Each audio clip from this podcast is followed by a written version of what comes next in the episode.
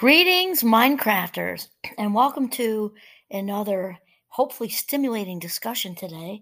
My name is Kimberly Quinn, and I am uh, pleasured beyond imaginability to have this discussion with you today. And this one is about basically running our own race, not trying to fit square pegs into round holes in the reverse. And uh, my inspiration today is coming from Benjamin Hoff, who wrote The Tao of Pooh. Yes, as in Winnie the Pooh. And I'll tell you, I have not um, had the, the, the delight of jumping into this book since college, which was many moons ago to Fabulous 57, um, a long time ago. And so our youngest daughter was, um, she loves yard sales, and she was bounced around at a yard sale and found it. I, I'd since probably loaned it out decades ago.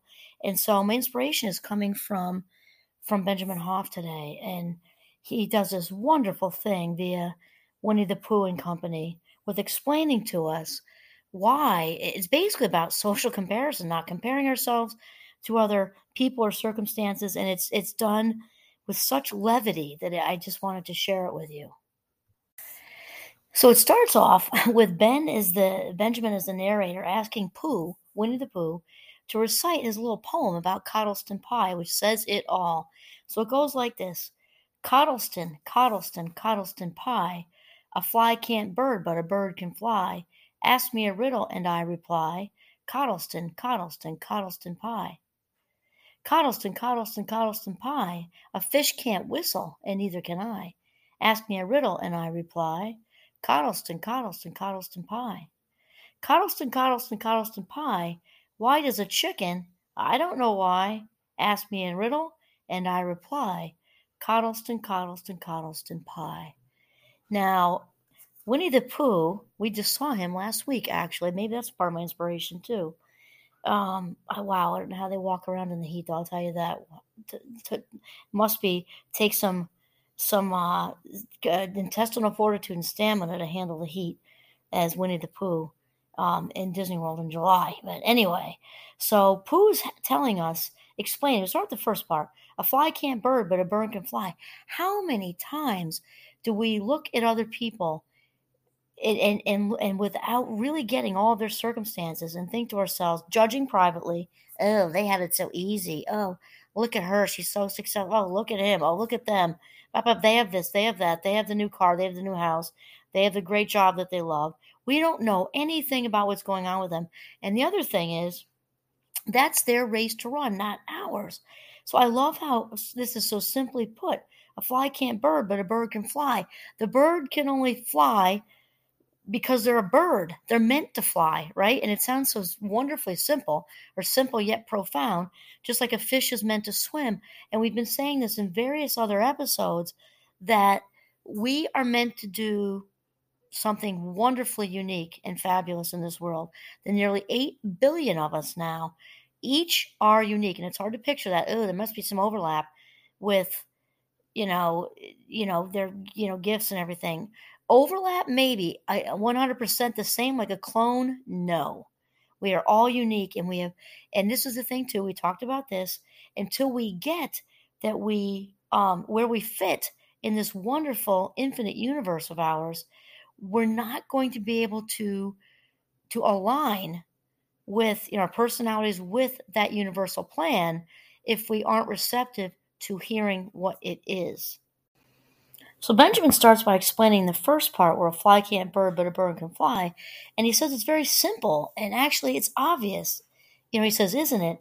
And yet you'd be surprised how many people violate this simple principle every day of their lives and, and, and try to fit square pegs into round holes, ignoring the clear reality that things are as they are. You know, I know myself in my in my earlier adulthood, and to be truthful, I've always been pretty good at following my heart. Part of that is my wiring, I think, because the fast mind clubbers have an interest based nervous system. So it's tough for us to do anything but follow our passion. That said, if we try hard enough, we can still, we can definitely still do it if we really push, push, push with our own strong will and get off track. And I, can, I have memories of being off track and just spinning my wheels, spinning my wheels, getting nowhere. It's kind of like, it's kind of like um, you're trying to to run in place on quicksand or something.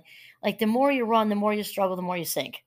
When it's something that you are clearly it's not meant to, it's clearly not for you. It's not your fit. It's not the color of your parachute.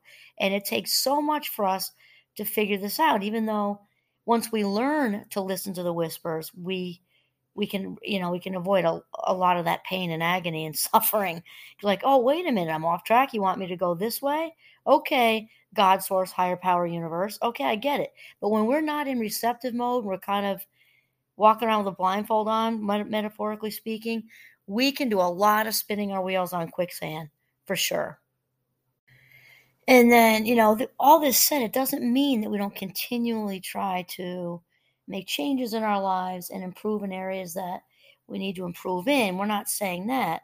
Um, Benjamin just said it just means we need to recognize what's there. He says if you face the fact you have weak muscles, say, then then you can do the right things and eventually become strong. But if you ignore what's there and try to lift someone's car out of a ditch, what sort of condition will you have will you be in after a while? And even if you have more muscle than anyone alive, you still can't push over a freight train. And this, I love this line. He says, The wise know their limitations, the foolish do not. How many times have we all learned that, right? We don't want to think that we have, especially in our middle life. I think in our middle life, a lot of us, you know, especially this time of year in the summer, there's barbecues and there's family reunions and all this stuff going. And I know our family has big, huge wiffle games, wiffle ball games, sorry, wiffle ball games. And we, uh, we do these things. And it's funny because when you get out there, you know, I, I was a shortstop in ba- uh, when I was in on baseball teams younger. And, and I'm thinking of my brother-in-law and my, my, my two brothers-in-law and my husband. We're all out there with our, you know, kids and nieces and nephews and how easy it is to, to forget that you're not you know 20 anymore. Not that we're not in good shape for being in our 50s but how easy it is to be humbled you know when one of the younger when one of our niece you know 18 to 20 something nieces and nephews and our kids you know smack a ball in our direction. You make a dive for it and then you're quite sore for the next you know week or you tweak your back. That's a common one. So i mean we are easily humbled when we um, don't acknowledge certain limitations so then Ben takes us to the second part and he says, A fish can't whistle, and neither can I. And he says, Coming from a wise mind, such a statement would mean, I have certain limitations and I know what they are. Such a wise mind would act accordingly. There's nothing wrong with not being able to whistle, especially if you're a fish. But there can be lots of things wrong with blindly trying to do what you aren't designed for. That's what I just said. I learned that the hard way in my younger years just going after whatever, whatever. And it just wasn't, and it wasn't meant, that wasn't my path. You know what I mean? So I learned that, you know, just by going through it, I guess, and not getting, not getting very far. And then he says, fish don't live in trees and birds don't spend too much time underwater if they can help it. Unfortunately, some people who always seem to think they're smarter than fish and birds somehow aren't so wise and end up causing big trouble for themselves and others.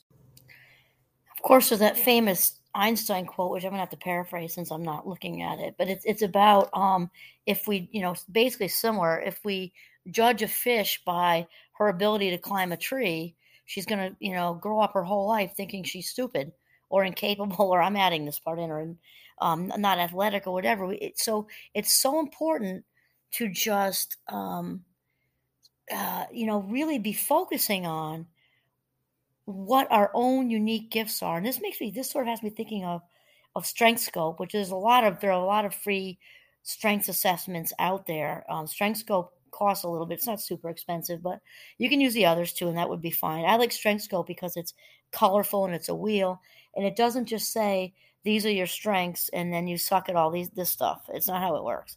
It's all colorful things, and it just shows in all these pretty, pretty shades of indigo and pink and blue and green and everything, what it is that excites you, what it is that excites you.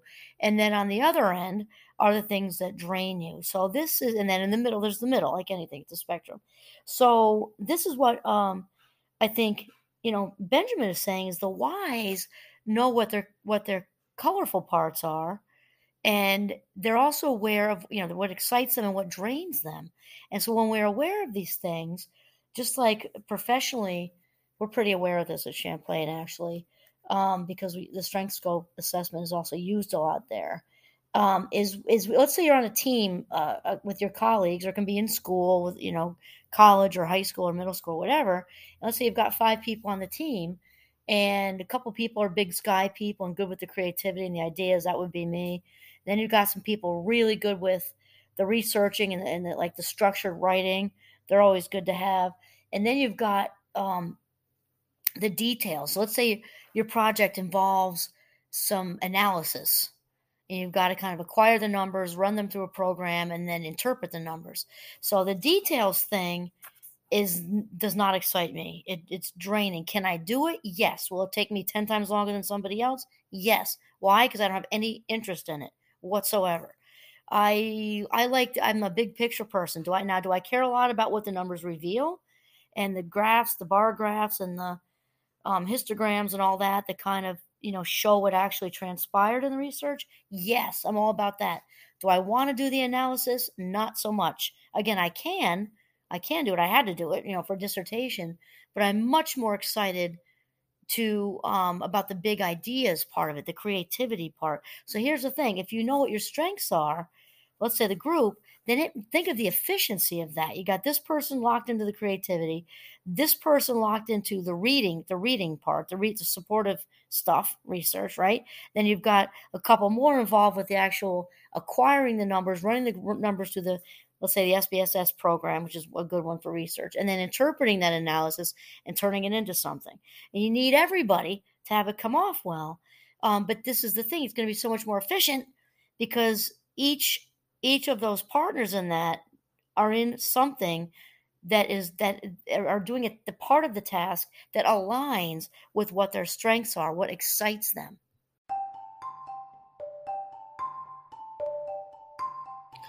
all right so just to be super clear i'm not saying in, in any way to not try new things. Trying new things is exciting. We can also find out strengths from finding new, new things. We're trying to what i'm trying to say is not to force something you know in your gut it just isn't for you. And how what we're really talking about here also is to or sort of goes along with that is to know what your signature strengths are. You might know just through life experience and if you and if you don't or even if you do it's fun to it's fun to validate that by taking one of the strength strength assess, assessments the via is on the internet via you can look that up um, and that's free but to really know what they are is important and remember that it's not about strengths and then everything I suck at. It's what excites me. What excites me, get, gets me excited about life and doing whatever task or um, job, career, calling. You know, what excites me in a partner? What excites me in life in general? What makes my heart sing? And then the stuff that that drains you. That it doesn't mean you suck at it. Um, it just takes a lot more time. You're not you're not as happy doing it, and you steer away from it. Okay, we can't, you know, we can't be excited by everything, right? So when we know what these are, we're open to listening and sort of um, discovering what our signature strengths are. Not only does it make our lives easier, but they are far, far, far more fulfilling.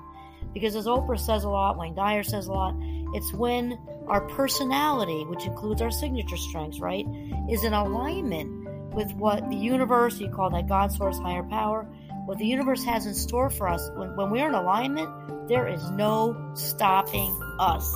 And as Wayne Dyer says, you know, when we're when we're in spirit, inspired with our divine connection with God, nothing is impossible. Which means with God, or say universe, nothing, meaning no thing, is impossible. There we go. Do your thing.